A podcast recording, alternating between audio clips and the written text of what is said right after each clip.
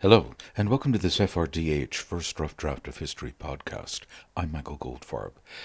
Midsummer 2023 has been a time that has rewritten Marx's dictum about history repeating itself first as tragedy, then as farce. No, the second time around it is still tragedy, Karl. Riots in the banlieue, the concrete suburban communities of France where immigrant families have been housed for decades. The Israeli army making incursions into Jenin, the city that has grown out of a refugee camp in the West Bank, are just two stories that have erupted in recent weeks that, one way or another, I and my guest on this podcast, Robin Lustig, have covered over the last three or four decades. In Robin's case, in a distinguished career for first the Observer newspaper and then his three decades as the presenter, host of BBC Radio 4's The World Tonight and the World Service's NewsHour. Robin Lustig is the man I go to for perspective on current events. But before our conversation begins, a reminder FRDH is entirely self funded, so please visit the website goldfarbpod.com and make a donation so I can keep the podcasts coming. Now, I began my conversation with Robin Lustig by asking if he had the same feeling I have had the last few weeks that after tragedies burst into the news, nothing about their causes ever gets fixed. I do, but I also feel sometimes quite tempted to conclude that nothing ever changes either, which is a very depressing thought. I mean, we we know that the world is not a perfect place. We know that there are millions and millions of unhappy people around the world, and that every so often that, that unhappiness explodes into anger and violence and so on. There are places where things have improved. I mean, I'm always try to remind myself that, for example, in India and in China, two most populous countries in the world, um, millions and millions of people whose parents lived in abject poverty are now themselves not living in abject poverty. That is a plus. Uh, I try to remind myself every so often that, that uh, particularly in the poorest countries of the world, millions and millions of women do not die in childbirth. Their babies do not die within weeks or months of having been born. These are all pluses. But as you say, you then look at the banlieue in Paris, you look at the Palestinian refugee camps in the West Bank. And it's really hard to conclude that anything has got better there. I am persuaded by some of the stuff I've read recently from Paris that, in fact, in some of the suburbs around Paris, things have improved. And I think it is notable that the riots, if that's what we want to call them, did only last, only in inverted commas, a few days and did very largely consist only, again, only in inverted commas, uh, of teenage boys. They were not joined as they were in the 1960s, for example, when France really was on the brink of revolution, by uh, workers and others who decided that the French state was not providing what they wanted. But um, yeah, I mean, I guess we as journalists always are drawn to the worst things that are going on around the world but there are a lot of them about, aren't there? Yeah. Well, since we're talking about Paris, I, it, it's a little known fact, but in 2005, I was briefly almost going to move to Los Angeles to work for a public radio station there called KCRW. And I did a week uh, filling in for someone on his daily news program. And while I was there, October 2005, was the last big riot explosion in France. And, and the causes, roughly the same aggressive policing, a lot of young men with no jobs to go to, and not too bothered about actually attending high school. And mm-hmm. you had riot after riot. And as the current round unfolded and has now seemed to die down, I just was reminded it was 18 years ago. Mm-hmm. What do you think the dynamics are that bring rioting back into a possibility? Because we've covered riots in a lot of different countries, mm. reported on them. I mean, why they're hopeless. you know, they are not revolutions. They aren't even expressions of revolutionary energy. They're just hopeless expressions. And I wonder why in some areas they just keep coming back. Do you have any idea? I, I mean, I'm I'm of a generation whose political coming of age was in the 1960s. And one of the things I remember most vividly from the 1960s is what were then called race riots in several US cities, Los Angeles among them. And it seems to me, watching the pictures from uh, the suburbs of Paris, or indeed even the Palestinian refugee camps, the pictures are not dissimilar. You see young people who are so convinced that they have no voice, that the only thing that is left for them to do is wreak havoc on the communities in which they live. And they do that in full view of the TV cameras and they destroy their own communities, they destroy the shops, they destroy the schools, they destroy the police stations, because it's the only way they have of expressing their anger and their fury that nobody is listening to them and nobody's taking any notice of them. It is, as I say, intensely depressing that we don't seem to have found a way somehow in what's the word, you know, what, what we fondly refer to as liberal democracies of giving expression to people who do grow up either in poverty or on the fringes of poverty, who do suffer uh, racial discrimination, who do suffer from very little genuine hope that they are going to be able to live fruitful and satisfying lives.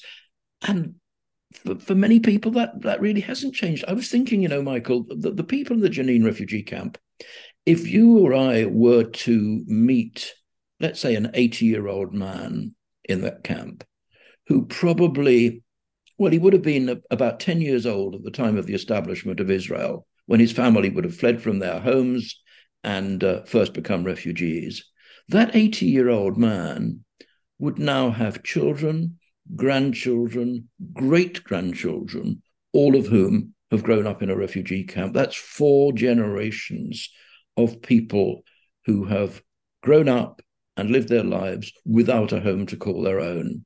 And that's an appalling situation. No wonder they turn to violence. No wonder they are full of hatred and despair and a conviction that life has very little to offer them. So they go out, they risk being shot in the head by an Israeli soldier. So what? You know that that if if that's what God wishes for them, that's what will happen. You know, I I do wonder if there's a generational element in this. Two thousand five, two thousand twenty three. Okay, so that's mm. 18. Mm. And I, I wonder sometimes you're an 18 to 25 year old, you go out and riot, you destroy your community. The heat dies down, you're left in the mess. And then, you know, you you keep living, you end up starting a family, and you tell your children that it was a waste. It didn't accomplish anything. Mm. But then you get to a certain age and there's an there are even younger kids coming along mm-hmm. and they look at you when they're 18 and they say you're an old you're just an old man now a lot of the sort of crime that we are talking about is overwhelmingly committed by teenage males who suffer an excess of testosterone who do suffer an excess of aggression and if there is no outlet for that aggression and for that anger then it turns into what we are discussing unrest on the streets, destruction. Hmm. Have you ever been to Jenin? I have, but a long time ago. Um, I've been to several other Palestinian refugee camps, uh, particularly in Gaza, and they are some of the saddest places you are ever going to find.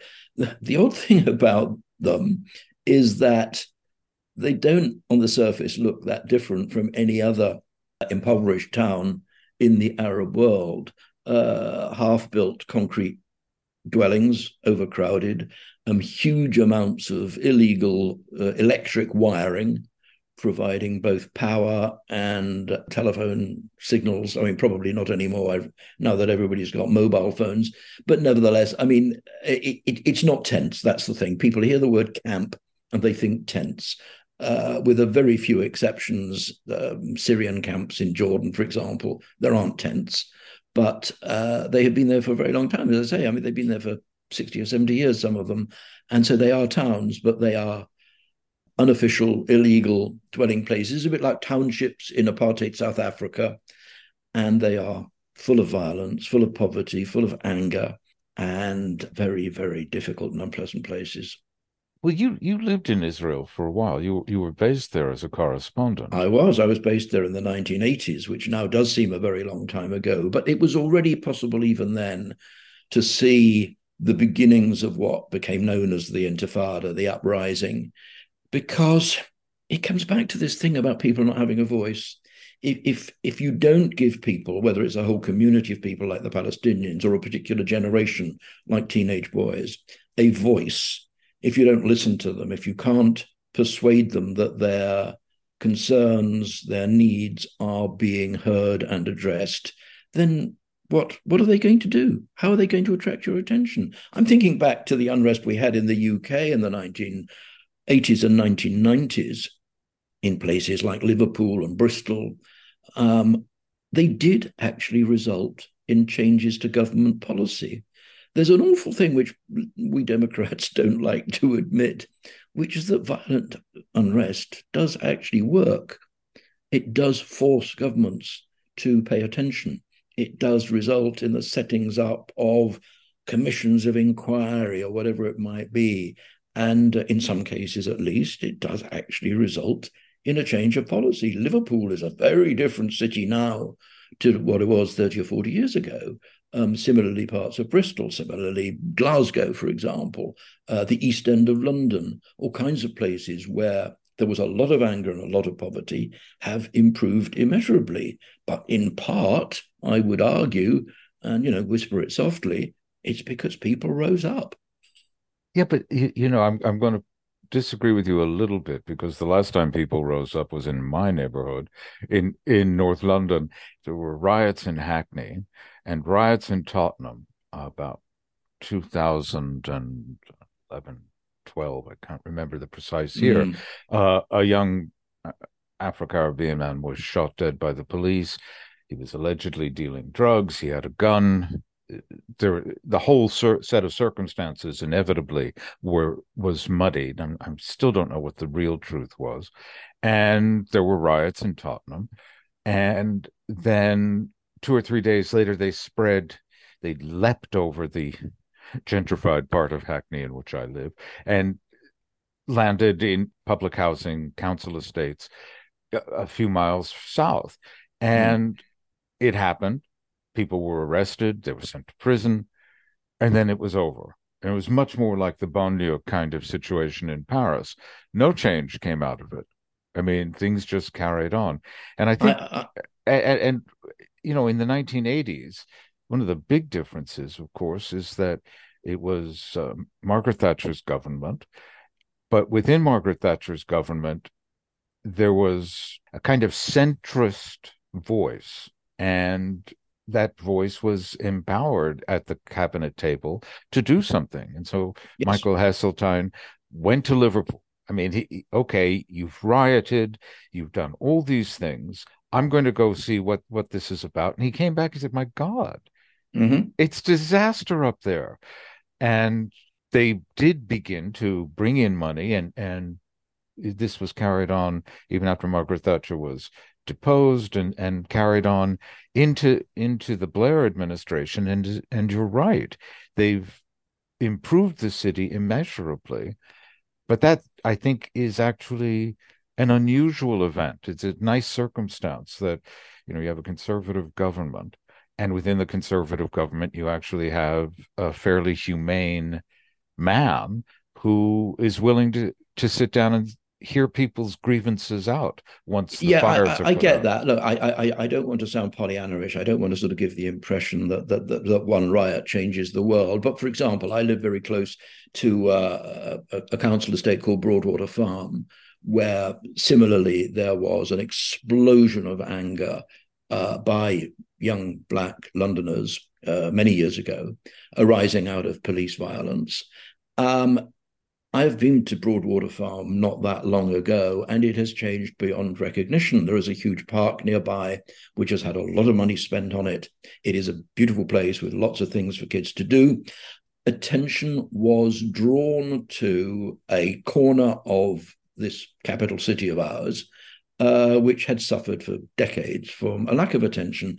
I, I don't say that every riot, you know, solves the world's problems, but I do understand why kids and sometimes even community leaders do take the view that out of an explosion of violence comes a change of policy, comes a bit of extra funding, comes, let, us also be honest, Michael. I mean, the style of London policing, imperfect though it still is, is hugely different now from what it was 30 or 40 years ago, particularly as result uh, as regards young black kids. So there are changes. I'm, I'm not I'm not a rioter. I have never been a rioter. I would never be a rioter. But I do, I think, understand why kids of a certain from out of out of certain communities do feel that they have nothing to lose and possibly something to gain by going out and uh, creating mayhem. Yeah, it's interesting. I, I I've covered riots. I, I, I used to go to the. They were so ritualized in Northern Ireland mm-hmm. that I you used to get handbills. People say we're we're going to have a riot tonight on Sandy Row, which is behind the the Europa Hotel, the most bombed hotel, and and you'd go and there'd be a riot, and and I, I'd take my recording equipment, and I can remember the police looking at me as I held my microphone as close as I dared to a burning tire, so, so I could get the crackling sound of, of you know as, as, a sound effect of flames snapping in the in the Northern Irish evening. The things breeze. you do as a radio reporter, huh? and I, I, remember the cops looking at me like, "Who is?" This maniac. I, I waved my microphone at them. Sorry, guys. Um, it can become ritualized, and yes, it can. Let's continue this thought about how riots do occasionally push things along because I've just come back from uh, 10 days traveling in Israel and Egypt because I'm making something to mark the 50th anniversary of the October 1973 war, the Yom Kippur War.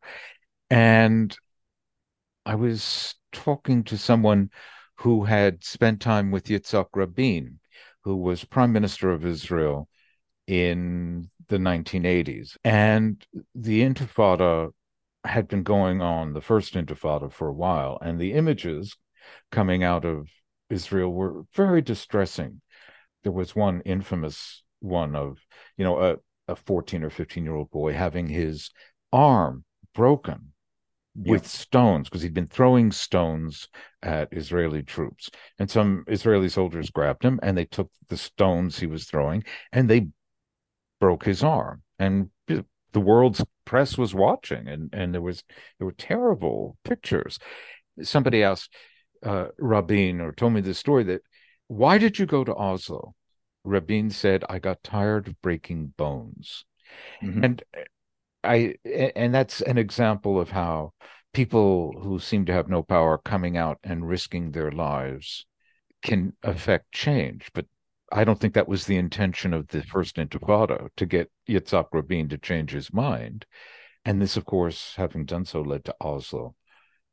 And then eventually yeah. Rabin's assassination, yeah. but that's a different story. But, but, but, listen, Michael, do you think that the Oslo process, uh, even though it didn't last very long, but it did for a time result in real hope that maybe the Israel Palestine issue was on the way to being resolved. Do you think that would have happened had it not been for the first intifada, for the Palestinian uprising?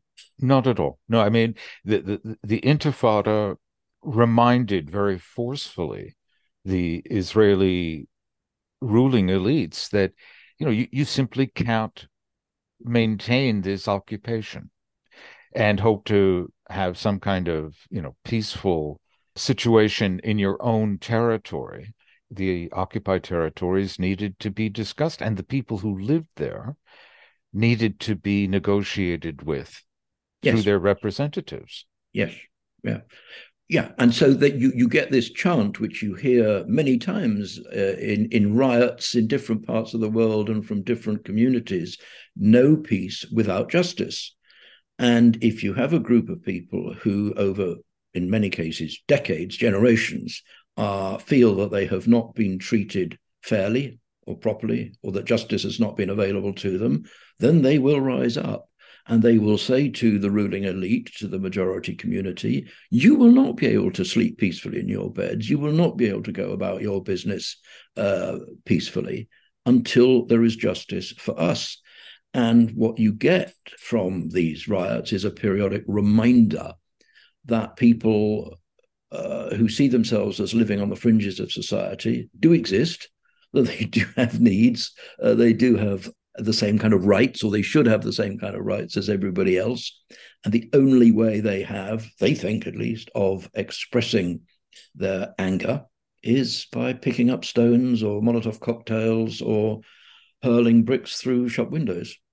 But the other thing about this is let's assume that it's not really the intention. The riots rarely have intentionality unless you live in a highly ideological society where you know you have a, a, an agent at the back of the crowd sort of urging people to violence to advance a very specific political cause these are often expressions as you've been saying you know of human despair and a demand yeah. for something better which is a perfectly reasonable demand, but politically pretty incoherent. I want a better life is not a political program. And what's interesting is that then the governing classes will often come in and spread money around and try and damp down the fire. And often all it does is freeze things in a kind of aspic. Yeah. When I you know, w- without actually resolving a lot of the fundamental issues. The NGOization, for example, of the West Bank in particular, hmm. I mean, hmm. you, are aware of it, and and yep. around the time the Second Intifada began, you know, I spent some time in Ramallah. This is going back more than twenty years now, yes. and I was just stunned at how little real economic development there had been, and a lot of the money that was poured in by particularly the European Union, all it did was create an NGOization of life there. If you reasonably bright and well connected, you could work for an NGO or you could get funding for an NGO to work with disaffected youth. It doesn't solve the basic problems of the conflict. And that may be another reason why people come pouring out every 10, 15 years. Into... Well, that comes back to the quote that you just used from Yitzhak Rabin, who said he got tired of breaking bones. These kinds of conflicts or these kinds of injustices really, I think, only uh, become resolvable when uh, the governing structure understands that real change is required. I mean, as, as a Democrat, what I've struggled with all my adult life is the belief that one of the shortcomings of the democratic model is that it doesn't really address the needs of minorities or the needs of those people who lose elections or who don't take part in elections. It's very, very good for those people who are on the winning side. So the people who do vote, the people who do have steady jobs and all of that. But the people on the margins don't get a lot out of democracy unless they can somehow engage with the political structure. And this is the challenge, I think, for our times, is to encourage people to engage with the political structure and use the existing political mechanisms uh, to improve their community's lot. Uh, it's hard to do. I'm not sure that with I mean, there are some small uh, examples of that having worked, but on a larger scale, it, it's very rarely worked uh, because it's very, very difficult to do. And I think the atomization of society and the growth of what, what I think is now called identitarianism, where your um, political identity and your human identity is is sliced so finely that you're persuaded that you have very little in common with people who may even just live around the corner, but have different color hair to you or different tastes in music or whatever it might be. Um, I, I think that does not act in the best interests of people who need to engage much more I sound like an, a, real, a real old socialist now, but they need to act collectively. They need to see what they have in common with the people living around them, not how they differ. Yeah. Well, you know what's interesting is I, w- I was I was in Israel, and it was a Saturday night. So I went out for the 26th Saturday in a row. A cross section of Israeli society has come out and protested against the the the government of Benjamin Netanyahu and its mm-hmm. attempt to neuter the independence of Israeli courts, which in that country where there isn't a real written constitution, there is no check on executive power. There isn't an upper chamber. Uh, so the courts are the only block on executive power grabs. And for a variety of reasons, Netanyahu wants to neuter the courts, not least his own personal jeopardy, because he's accused of things and is has cases before the courts. Yeah. And a real cross section of Israeli society comes out every Saturday night. And I was working the the edge of the crowd and just chatting with people. And I saw a guy standing on his own, waving an Israeli flag. They all wave Israeli flags. The most interesting thing is that, you know, these are, you think they're all kind of lefties, but they're not. Mm. And they have seized back the, the prime symbol of patriotism, which is the country's flag. And you know, it doesn't belong to the Likud party. It doesn't belong to the supporters of Netanyahu. The flag is for all of us. It's our country mm-hmm. too. Okay. So I'm talking to this guy, late 50s, pretty hard looking fella, clearly someone who's done time in the military. And he was standing alone which was unusual. So I started chatting with him. And I asked him about whether he'd served, because obviously it looked like he, he might still even be in the military. And he, he right. wasn't, but he had served in Lebanon in the early 80s. That had been his war. Israelis speak in terms of this was my war. People our age, yeah. Robin, say 1973. This is our war. Yeah. People who yep. are 80 say 1967. This was our war. You know that kind of thing. So his war was uh, the Lebanon incursion in 1982, and I, I asked him. I said, "Why are you out here?" And he said, "We've lost touch with our principles." He spoke reasonable English, but he had to take time to find the words. And he said, principle is a very good word. So I said, that's a very, and I told him so. And, and then I said, you don't look like you are a labor voter. He said, oh, no, no, no. I'm I'm right wing, and and I said Likud, and he said much further right than Likud, but he was out there with the others. I mean, there's a, there's a platform every week for the generals, people who served at you know on the general staff, to make speeches. And it's quite an extraordinary sight. And while, and then two days later, the army goes into Jenin. And you think, such a small place. And yet there's this repeat. We're going to go into Jenin. We did it 15 years ago. We're going to do it again. 10 years, you get the sense that 10 years from now, they'll go into Jenin. And at the same time, on the streets of Tel Aviv and now in Jerusalem, people come out to demand one that the government go, don't go through with its program. They're not trying to bring down the government, but they're just trying to stop them, you know, neutering the justice system so that there can be some semblance of democracy in Israel.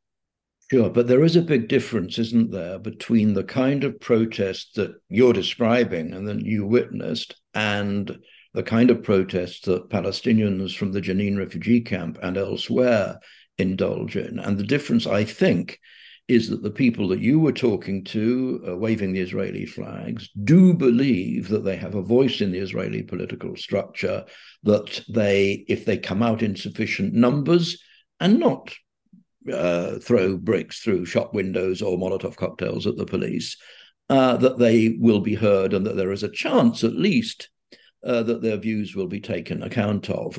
I happened to be in Israel at the time of the last major Jenin incursion by the Israeli military in 2002, which in many respects was even more violent than what we have just seen. I mean, something like 50 Palestinians were killed at that time, and 23 Israeli soldiers were killed. Now, in Israeli terms, that is a very high death toll uh, because the Israelis are not accustomed to suffering losses on that scale. So it does go in circles. I've just been watching a documentary series on um, British television called Once Upon a Time in Northern Ireland, which is a look back at the 30 years of troubles, so called, in Northern Ireland, just by interviewing people who were directly involved in them on both sides of the conflict. And it's an extraordinary reminder of how sectarian divisions can become so deeply, deeply ingrained. I mean, in the case of Northern Ireland, over a period of something like 300 years, that people do the most appalling things to each other. And it becomes it becomes somehow accepted, it becomes normalized. I remember one occasion just uh, a year after the signing of the Good Friday Agreement uh, in Northern Ireland, which brought an end to the Troubles, more or less, uh, talking to a young man. I said, So, how has it been over the last year being able to live a normal life? And he said, Well, what you have to understand is that for me, this isn't a normal life. For me, what was normal was what went before, was the violence, the bombings, the murders. And that stuck with me because, of course, for a whole generation in Northern Ireland, and if we're talking about Israel Palestine for several generations, violence has been the norm. And it's difficult, I think, for us who live in, you know, wonderful, peaceful UK, some, somehow to understand that for generations of people waking up and not knowing whether you, your parents, your family will see the end of the day is normal everyday life. That takes me back to what I, I was saying earlier about you get to be 18 and, and you've heard stories, and some of them shine with heroism mm. about we cornered this cop and we beat him to the ground, or we set this on this place on fire that was owned by this racist. And those stories will circulate in the nor- in this world of normalized violence and deprivation. Exactly. And eventually a critical mass of young people will have heard these stories and say, I want some of that. It yep. doesn't sound like such a terrible thing to me. More recently in Northern Ireland, the government, uh, which had been devolved back, has collapsed because they can't agree on what time to have coffee, typically. And when this first happened three or four years ago, I think just before COVID, I remember watching on the news and seeing a kid, 17 or 18 years old, who was out marching and had thrown rocks at the cops or something. And he was being interviewed on television, and you could almost hear the nostalgia in his voice. Yes. That he had missed out on the good old days. Yeah. The exciting days. The exci- you know, who knows? Maybe that is an excellent series on the BBC, by the way. And and I don't know if people outside of the UK will be able to access it. I'm sure the BBC is selling it on to some streaming service. Yeah, highly uh, recommended it it's exceptional and and you there's a uh, one of the central characters in the early bit is a fellow who became a Protestant paramilitary and, and and went to prison and freely admits, you know, that he killed Catholics and he's full of remorse. It's a compelling, compelling sequence of interviews with him. You could almost envision him in a pub in Belfast, East Belfast, where he's from, and you can almost sense that the 18 year olds who hear these stories still circulating would say, God, I missed out on a good time. Mm-hmm. And you think, yes, it's a perverse thing to think, but this is how these things are sustained. The Balkans right now, which, and they never get in the news, but Bosnia, which was a terrible, terrible civil war. Yes there was a peace agreement more or less imposed from the outside on the warring parties. And the Dayton agreement which is a kind of precursor to the good friday agreement the Dayton agreement all it did was freeze the conflict. That's it didn't right. end it. It didn't create peace. It created essentially two entities. And there's constant niggle in, in the balkans 20 year old men who missed out on the. But interestingly, you know, you could say the same about the Good Friday Agreement in Northern Ireland. It did freeze the conflict, but there are still deep, deep divisions. I mean, I'm sure you've been to Belfast both during the Troubles and since. Belfast's a lot better now than it was, but there are still walls separating the two communities. I sometimes think about what, what, what, are called frozen conflicts, conflicts which have come to an end but which haven't been resolved. You quite rightly point to Bosnia. As I say, I think Northern Ireland is another one. I wonder sometimes whether Ukraine, Russia is heading in the same direction. A conflict which at the moment is a, a, a bloody, violent conflict, but which one day may end with neither side having won and neither side having lost. And that is the way of different conflicts. Look at Korea, look at Cyprus, uh, look at a number of other places where there were wars, where there are now no longer wars, but where the root causes of the violence still exist and where no lasting agreement has been reached. I you know, I try to be an optimist, as, as, I think you know, Michael. But so I, I will point to Northern Ireland as an example of how you can bring violence to an end imperfectly and with great difficulty. Uh, and so when people talk about Israel Palestine as being, you know, an irresolvable permanent conflict, I say it takes it, it took 300 years in Northern Ireland. Uh, let's hope it doesn't take that long in Israel Palestine, but it might take quite a bit longer. Uh, the same in Ukraine, the same in Bosnia, the same in so many other places where there are unresolved conflicts, but where at least people aren't killing each other, at least not on the scale that they were in the past. The by the way, I haven't been back to Northern Ireland since the Omagh bombing, and hmm. and and I'm very clear that it, it, that was traumatic for me. I hmm. I had spent an enormous amount of the 1990s in the north you know as i'm jewish obviously but it was it was a conflict that i, I got my teeth into. It was something that uh, engaged my brain seriously, and I'd been so enthused by Good Friday, and I'd seen met so many interesting people and people who had gone on an extraordinary journey, like Martin McGuinness, who had been, you know, a genuine revolutionary terrorist. Yes, and had because for whatever reason the British state never killed him, managed to live a life and come out the other side as as a genuinely remorseful human being who wanted to do better for his part of the world. And so they signed the Good Friday Agreement, and two months later, they blow up the center of this market town, an IRA splinter group, uh, do nothing but kill mostly women and children out shopping for school uniforms. That's right and I snuck into the first funeral. They were keeping the press sequestered, but you know, by then I, I knew how to get around the police lines with a bit of banter. And I, I it just broke my heart. And I, I've never wanted to go back. It's strange. I've been back to Bosnia, and that's not a problem, but there's something about Northern Ireland. Mm. Anyway, that was an aside.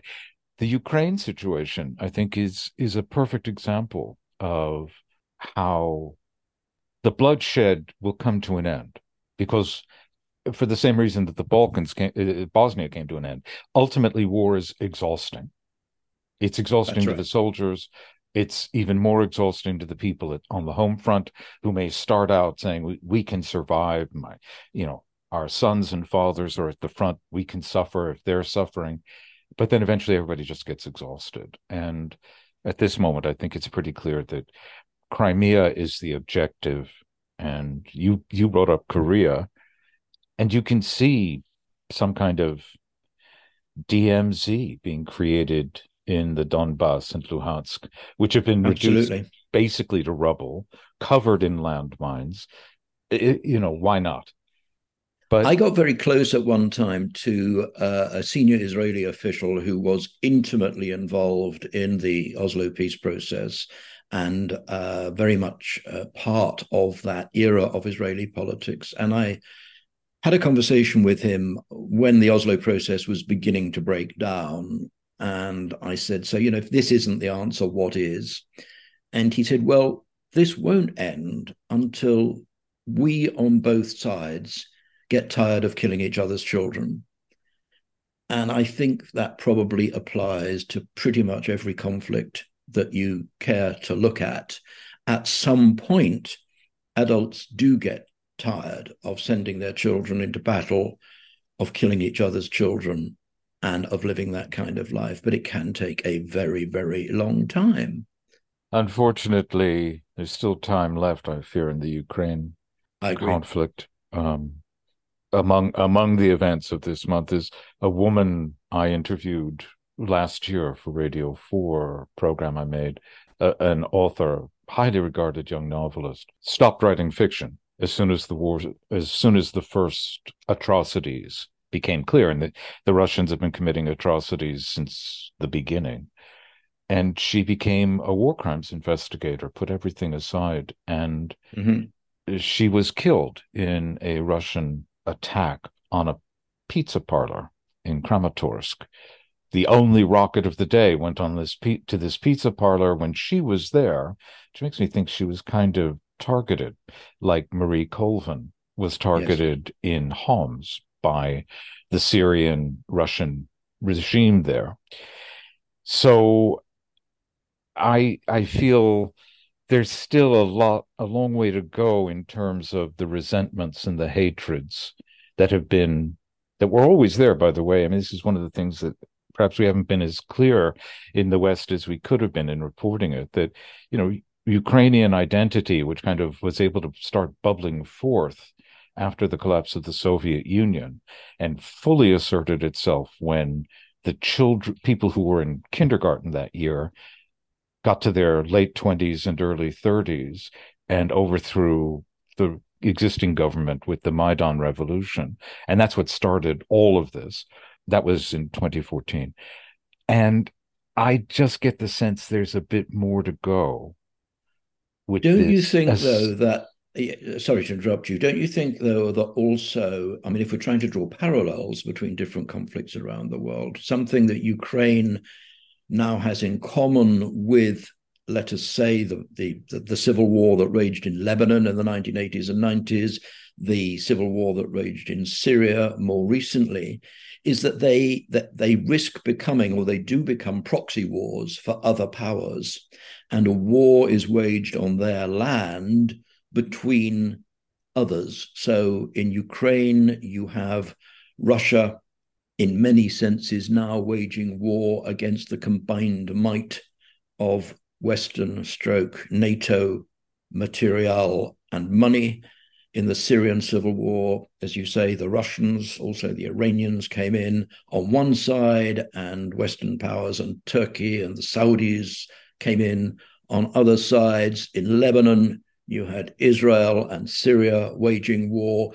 This complicates things because then it doesn't only involve the directly warring parties, but it involves other powers who aren't actually sending their children to kill or to die often, but who nevertheless see their kind of geopolitical uh, aims somehow uh, at stake there. So perhaps one of the reasons why so many of these conflicts are so difficult to resolve is that they are so complex. And one of the things I think we're really bad at as reporters uh, is to come to grips with the complexities and often to take a step back and look at the bigger picture. I, I do sometimes wonder whether our insistence on getting up close and seeing exactly what's happening on the battlefield, important though that is, I think we we do need to know what war looks like because it's really, really horrible uh, we also need to look at bigger pictures, and and that that needs uh, old people like you and me to sit back and say, well, I remember when, and we've read a bit of history, and we've looked at the geopolitical picture, and uh, there's a lot more going on than two armies or two groups of armed men uh, shooting at each other across muddy fields. Yeah, I think you're right. It's really a problem though because broadcast journalism doesn't always allow for that when when the running order says you've got three minutes to explain tell me about it yeah, yeah. Three, you know I, I remember once demanding an extra 15 seconds to explain why npr listeners should care about Drumcree the mm. the site of of a an annual march uh, by the orange order and always protested by local Catholics. And you think, I'm begging for 15 seconds. 15 yeah. seconds. And the absurdity of what you can say in 15 seconds. I mean, but it seemed, you know, it, you can even get a bit of context in that way. But you're right, Robin. Often the, the fighting is what we concentrate on and the deeper questions. And, you know, people also have to be willing to pay attention. Either oh, read oh, sure. lengthy articles and increasingly I get the sense if you can't say it in a tweet, then it it's not worth saying. It's a terrible place for society to get to. Um, it is, but then, but then the other side of that picture, Michael, is that there is an appetite for broader discussions. There there is an appetite for longer essays, for conversations of this kind. Um, we know that okay, it may be a, a smaller group of people, but there are people who want and who need a greater understanding. I used to write a blog which I called Trying to Make Sense of the World because that's what I spent my career trying to do. And I, am absolutely convinced that there are quite a lot of other people who would love to be able to make sense of the world because it is very, very complicated. And the more we know about it, thanks to the glories of the internet and social media and all the rest of it, the more I think we come to understand how little we know. And that's one of the paradoxes of the information age we now live in. We have access to huge amounts of information, but it doesn't automatically lead to greater understanding. It could and it should, but as you say, a, a tweet or a thread now uh, doesn't doesn't really do it. I remember talking to a guy, an American correspondent, during the US-led invasion of Iraq in 2003, who was one of the embedded correspondents with US forces, and he was uh, driving up with the US military uh, in Iraq towards Baghdad. And I asked him to describe what it was like and what he'd been able to see and learn. And he said, You know, Robin, being an embedded reporter is a bit like observing a war through a letterbox. You can see what's directly in front of you, but you can't see what's to either side of you or what's behind you. And you have no idea and no way of finding out how what you're looking at ahead of you relates to the bigger picture. And that image of reporting a war through a letterbox has stuck with me because it seems to me such a, a good description of what it's like to be on a battlefield. You see a lot, but you don't necessarily understand a lot. That's true. Uh, that's why I was unembedded in northern Iraq during that war. Mm-hmm. Um, you still didn't have the big picture, but nobody does. And I, mean, they, I think that soldiers feel the same. They get told what to do and they go off and they do it. But it often seems to them incredibly absurd to have been, you know, risking one's life to do this action today. Meanwhile, back at the general headquarters, they have a fuller picture. One hopes, and and so that's how that happens. Maybe somebody listening to this will agree with both of us. There's something to be said for experience, decades and decades and decades, and you know a bit of time to reflect about what you've seen and learned and patterns that you can discern that people who live in the academy or who work in think tanks they have their expertise, but perhaps not at the sharp end and not not in the same heterodox way that we got our experience. Maybe somebody will come up with the with some money and we can do this on a more regular basis. That would be good. I humbly ask. Robin, thank you very, very much. I always like talking to you. And I... Oh, it's great fun, Michael. Great fun. Thank you so much. Well, All let's right. see what happens, huh? Let's see what happens. Before I let you go, dear listener, I want you to hear a voice.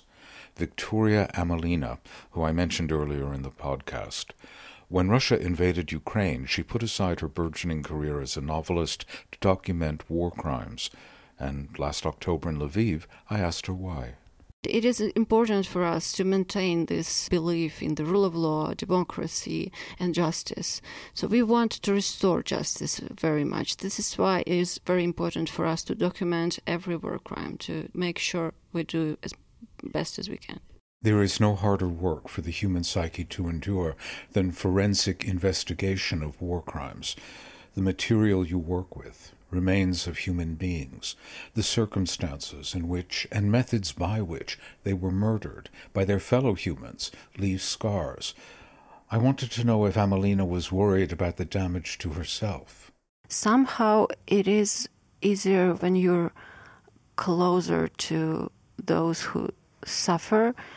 Perhaps it's because I already love these people this is what is nation. You love strangers. You don't know them, but you already love them because they are your compatriots. Victoria Amelina died July 1st, 2023, of injuries following a missile attack on a pizza restaurant in Kramatorsk, where she was having lunch with a delegation from Colombia. I am certain it was not a random attack. And that's all for this FRDH podcast. Thanks for listening.